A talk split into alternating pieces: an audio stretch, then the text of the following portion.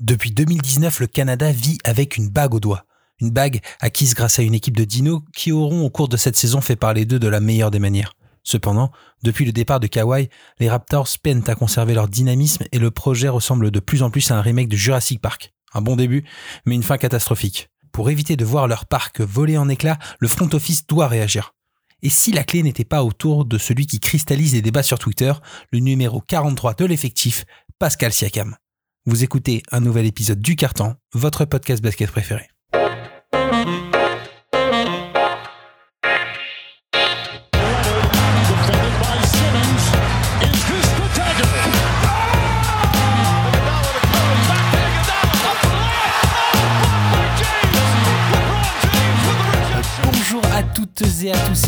Bienvenue pour un nouvel épisode du Carton. Après une pause bien méritée pour un All-Star Game que nous n'avons bien entendu pas regardé, vous retrouvez votre équipe d'analystes pour parler du sujet de la deuxième partie de la saison avec notamment les joueurs qui vont percer dans les prochaines semaines.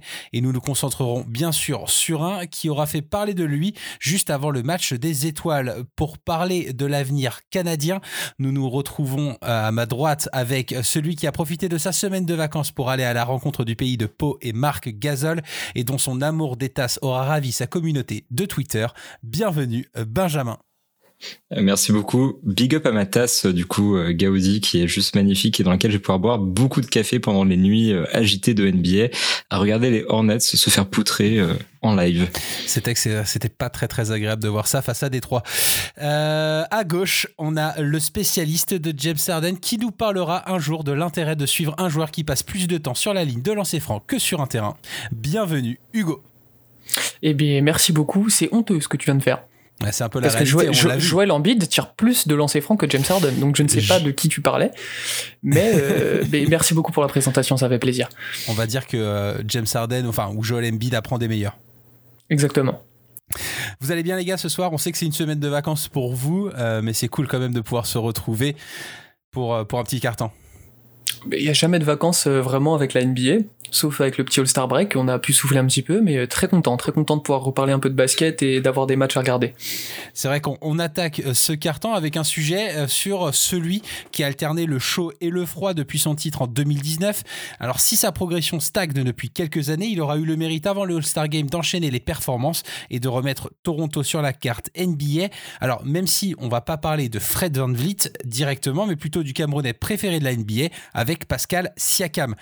Un sujet que nous anglerons sur l'avenir de Spicy P en tête de proue d'une avenir des Raptors. Et si sa saison est plus que respectable avec 21,4 points de moyenne, 8,6 rebonds et 5,1 passes, sa reconnaissance par la communauté basket fluctue. Je sais que de ton côté, Benjamin, on défend corps et âme Pascal, mais côté Hugo, c'est quoi ton avenir sur le joueur des Raptors? Alors, Pascal Siakam, c'est évidemment un excellent joueur. Calibre All-Star, c'est indiscutable tu, as rappelé les stats, euh, ça, grosso modo 21, 8, 5.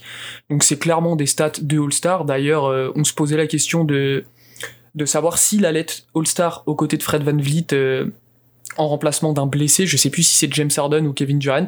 Mais la NBA et Adam Silver a préféré prendre la Melo Ball, qui fait aussi une saison tout à fait honorable. Donc Pascal Siakam, c'est clairement un All-Star très respectable et je pense respecté dans la sphère NBA. Après moi, j'ai des doutes euh, quant à sa capacité à amener une équipe au bout. Euh, pour moi, c'est un excellent joueur, euh, mais plutôt qui prendrait le rôle d'une seconde option, un petit peu comme on l'a vu euh, lors de, l'épopée de, de, Toronto en 2019.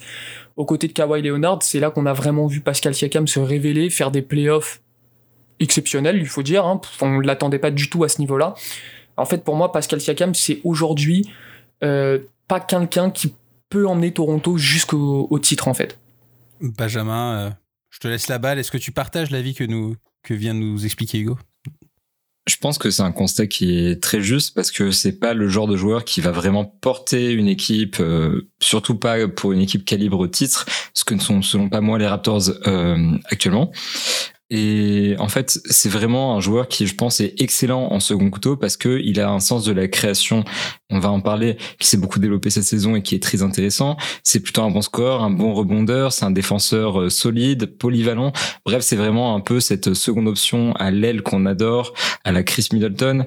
Euh, on en est parlé avec Hugo en off et c'est un peu la comparaison euh, qui, qui nous est un peu venue en tête directement. On peut penser à Tobias Harris aussi, la saison où Philadelphie euh, va justement contre les Raptors en demi-finale de conf chercher un Game 7.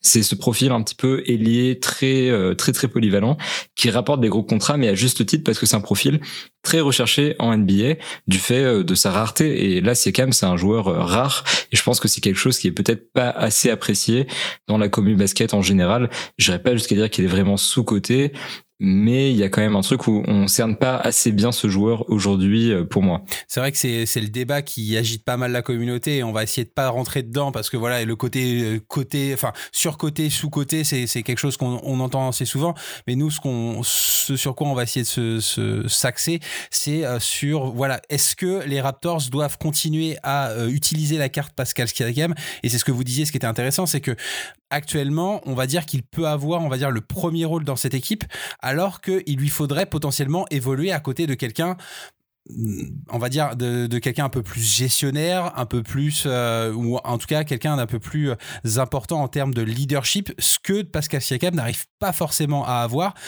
Et ça se ressent en fait dans, les statistiques, c'est que euh, on le voit en fait lors de ces, de ces défaites, lors des défaites pardon de, de Toronto toutes ces statistiques diminuent. C'est-à-dire qu'il n'arrive pas à porter l'équipe et à faire au final que, mais même si dans les victoires ou les défaites, il est toujours assez régulier. Et dans les défaites malheureusement ces, statistiques diminuent. Il est à environ 19 points de moyenne. Il est à je crois de mémoire il à 6, 6 rebonds et à peine 4 passes. Euh, donc voilà c'est assez assez important.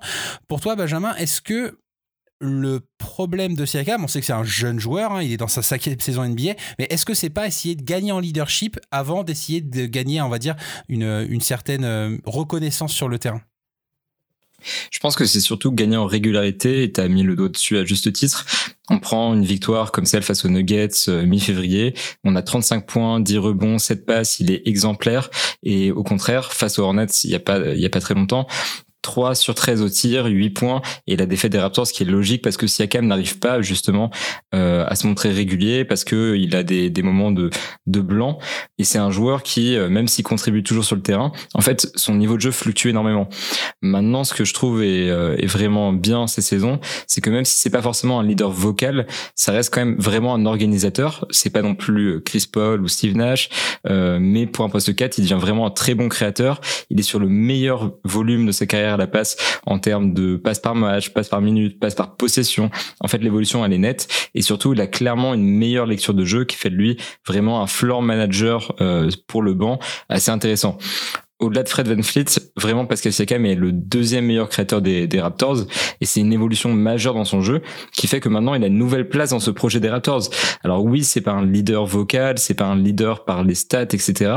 Par contre, quand Fred Van Fleet sort du terrain, Siakam doit à tout prix être sur le terrain parce que c'est un leader dans la création du jeu, parce que c'est euh, un, un nouveau un nouveau gestionnaire en fait. Et c'est ça qui est super intéressant dans ce dans ce joueur. Il le dit lui-même il aime pas les étiquettes, mais pour le coup, maintenant, si on peut lui mettre celle de, de 4 gestionnaire, c'est ça qui, qui fait sa valeur aux Raptors et qui fait qu'il est très précieux dans le système. Pas un leader, mais pour moi, un joueur nécessaire au, déroulement du jeu. Et c'est vrai que ça se ressent hein, d'ailleurs sur ces, euh, sur on-off rating, euh, surtout sur l'offensive rating, parce que quand il est sur le terrain, l'offensive rating des Raptors est environ à 114,2.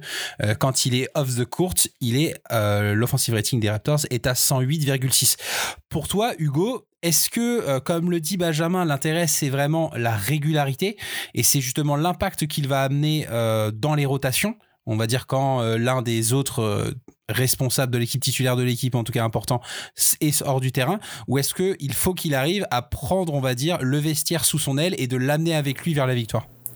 Bah, clairement, Pascal Siakam pour moi, doit gagner vraiment en régularité. Là, on l'a vu sur les cinq derniers matchs, les Raptors font quatre défaites. Siakam, il est plutôt cata dans les pourcentages et euh, enfin, il ne pèse pas, il pèse clairement pas sur les matchs en fait.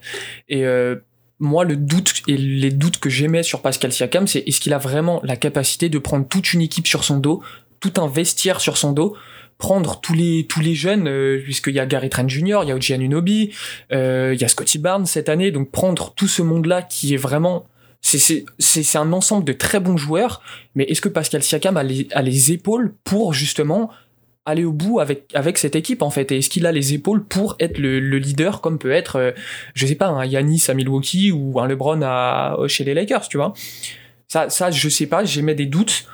Euh, puis il y a, y a, une petite stat euh, cette saison Pascal Siakam il a joué 46 matchs donc il a il a raté 13 matchs cette saison Pascal Siakam sur ces 13 matchs c'est un tout petit échantillon hein, donc euh, c'est pas non plus euh, faut faut pas c'est un quart après la saison des Raptors hein, c'est quand même c'est quand même un quart sur les 13 matchs manqués par Siakam les Raptors ils font 8-5 et ça montre que pourtant, ils n'ont pas, des ils ont pas des rotations qui sont en plus à ce poste-là, qui sont. Euh, bah, bah voilà, c'est sans Siakam, on va dire qu'il y, y, a un manque à ce poste-là. Hein.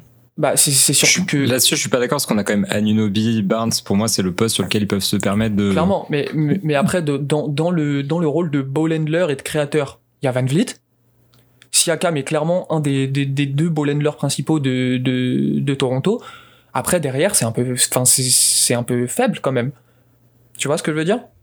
Et c'est justement ça qui va être assez intéressant et c'est ce sur quoi le front office doit se poser, c'est l'avenir. Parce que là, on est dans une saison où ils sont septième de la conférence, ils ont 32 victoires pour 27 défaites au moment où on se parle. Ils enchaînent vraiment le moins bon depuis la, depuis la reprise, hein, parce qu'il y a eu deux défaites qui ont été assez, euh, assez importantes, dont une à, à, à Charlotte assez, assez catastrophique. Par contre, quel est l'objectif pour la suite côté, euh, euh, euh, du, front office? On a un Pascal Siakam qui a trois ans encore de contrat, il est à 100 millions garantis, dont une dernière saison à environ 36 millions. À côté, on a un Fred Van Vliet qui va, avoir une, une option joueur lors de la saison 2023-2024. On a un Gary Trent Jr. pareil on player option. Et on a un OG Unobi qui va être sur un plus long contrat. Je compte pas bien sûr les contrats rookies parce que c'est voilà c'est des choses qui sont vraiment euh, qui, qui, qui restent dans le dans le dans l'équipe. Pour vous, quel est le euh, l'objectif, on va dire pour toi Benjamin, quel est l'objectif euh, du, du front office? Est-ce qu'on entoure Siakam? Est-ce qu'on va chercher une star? Est-ce qu'on s'en sépare pour essayer de, de, monter un trade assez intéressant pour entourer Fred Van Vliet? Quelle quelle va être pour toi la solution prise par le front office? En fait, cette saison, elle est assez surprenante parce que les Raptors sont compétitifs alors qu'on s'attendait à ce qu'ils jouent plutôt pour un haut pic à la loterie. Mais en l'occurrence, voilà, c'est la surprise. Siakam est meilleur que prévu. Barnes arrive prêt en NBA. L'équipe est, juste meilleure que tout ce qu'on avait pu imaginer. Donc euh, là, cette saison-là, c'est un, peu euh, un truc qui, vient euh, mettre en doute le projet de, de, Toronto qui était à la base plutôt une reconstruction. En fait, le, le truc avec Siakam, c'est qu'il a presque 28 ans, il est dans son prime et les, Raptors pourraient penser à le conserver parce que justement c'est ça devient un bon général derrière Fred Fleet parce qu'on voit qu'il peut fonctionner avec Barnes, avec Anunobi. Donc concrètement, il pourrait garder une place à long terme dans le projet. Peut-être que ça pourrait être le vétéran qui accompagne l'équipe vers la victoire quand le projet arrive à maturité. Maintenant, tu l'as dit, il lui reste trois ans de contrat ça veut dire que c'est plutôt un asset qui est transférable, c'est-à-dire qu'il a encore de la valeur. Euh, là, sa cote, elle est quasiment à son max. Il joue le meilleur basket de sa carrière, il est à son prime, donc il pourrait ramener des assets vraiment intéressants pour des Raptors qui cherchent à reconstruire. Donc la question, elle est vraiment là, c'est est-ce qu'on préfère les assets que Pascal Siakam peut nous rapporter ou Pascal Siakam? Quoi qu'il en soit, ils sont gagnants dans l'histoire avec euh, avec ce Siakam, mais il faut comprendre que euh, si jamais ils refusent de transférer Siakam qu'ils veulent le garder, leur cycle se raccourcit énormément. Ils n'ont pas le temps de développer vraiment Barnes, ils n'ont pas le temps de développer tous leurs euh, tous jeunes parce que Siakam risque de passer son prime avant. Donc pour moi, la meilleure option serait sans doute de transférer Siakam. Maintenant, il n'y a pas d'erreur, c'est-à-dire que s'il garde Pascal Siakam, ce sera pas non plus, euh, ce sera pas, pas non plus mauvais. Mais Siakam ne fit pas tout à fait dans la timeline du projet, donc je pense pas que Siakam soit un joueur qui, qui devrait rester à long terme chez les Raptors. Pour toi, Hugo, est-ce que on est du même avec Benjamin, c'est-à-dire qu'on essaie à se séparer de, de Pascal Siakam, même s'il reste quand même relativement bien apprécié hein, par la par la, la fanbase des Raptors. Et ça c'est un truc qui est très important aussi à dire parce que on est aussi dans une NBA euh, où on voit les joueurs partir assez rapidement des équipes ne pas avoir un vrai attachement aux franchises. Et, euh, et quand les fans aiment un joueur ben voilà c'est c'est c'est toujours aussi on va dire ça, ça, peut, ça peut pencher dans la balance de la part de, de certains GM. C'est l'héritage de 2019 aussi, il faut pas oublier qu'il a gagné le titre en, termes d'attachement, alors je suis pas dans la tête de Pascal Siakam, hein, je sais pas ce qui se passe dans, dans sa petite tête, mais euh, ne le en, pas, en termes d'attachement, je, je, pense, je pense que l'attachement aux Raptors, il est quoi qu'il arrive très fort, parce que le titre de 2019, on peut dire ce qu'on veut, ça a fédéré euh, toute une fanbase, tout, enfin limite tout un pays autour de cette équipe des Raptors, et je pense que l'attache de Pascal Siakam aux Raptors, elle est énorme. Elle est énorme, parce que gagner un titre avec les Raptors en 2019, je pense que dans la carrière d'un joueur, c'est exceptionnel. En termes de, vécu et, d'attache à la franchise, à la fanbase, euh, à tout ce qu'il y a autour. Je pense que c'est énorme. Après, je, je sais pas ce que les Raptors feront. Euh, ce qui est sûr, c'est que faut, quoi qu'il arrive, Pascal Siakam, ça reste un joueur exceptionnel. Hein. On l'a dit, calibre All-Star. Euh, mais pour moi, pour moi, je sais pas s'il a vraiment l'étoffe d'un, d'une superstar, d'un franchise player en puissance qui vraiment t'emmène une équipe au bout euh, en claquement de doigts, tu vois.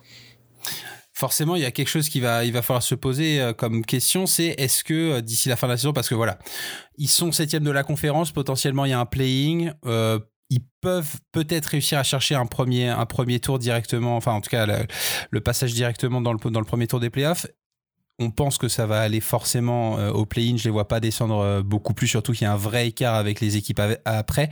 La saison va être assez rapide. Mais est-ce que pour vous, à la fin de la saison, est-ce que Pascal Siakam bouge? Je voudrais juste un oui ou non. Benjamin, de ton côté? Dur de répondre pas oui ou non, mais je vais répondre non, pas maintenant. Hugo, est-ce que Pascal Siakam bouge à la fin de la saison? Non, pareil, je suis plutôt de l'avis de Benjamin là-dessus. Alors, je rappelle juste pour nos auditeurs que ces deux mêmes personnes m'avaient dit euh, que euh, James Harden ne bougerait pas euh, des Nets avant la trade deadline. J'avais dit le contraire. moi, je pense que Siakam va bouger. Je, je l'ai dit. Hein. C'est pour moi. Ça, arrêtez. arrêtez. J'assume. Il y a quelque chose qu'il faut, il faut s'intéresser au projet Siakam forcément, et je pense, comme tu l'as dit Benjamin, qu'il est dans son prime et que c'est là où il intéresse le plus de franchises. Il y a beaucoup de franchises qui cherchent à reconstruire actuellement, qui ont besoin de ce joueur poste 3, 4, qui peut aller à défendre sur du 5, mais qui est vraiment un profil offensif. Par contre, euh, je le vois mal continuer son aventure du côté euh, des Raptors, parce qu'il y a beaucoup de choses qui vont, qui vont changer et qui peuvent évoluer là, ils sont dans un entre-deux, les Raptors, où ils doivent essayer de faire quelque chose. Donc forcément, c'est quelque chose qu'on va devoir analyser et on sera là, bien entendu, pour en parler sur le plateau du carton.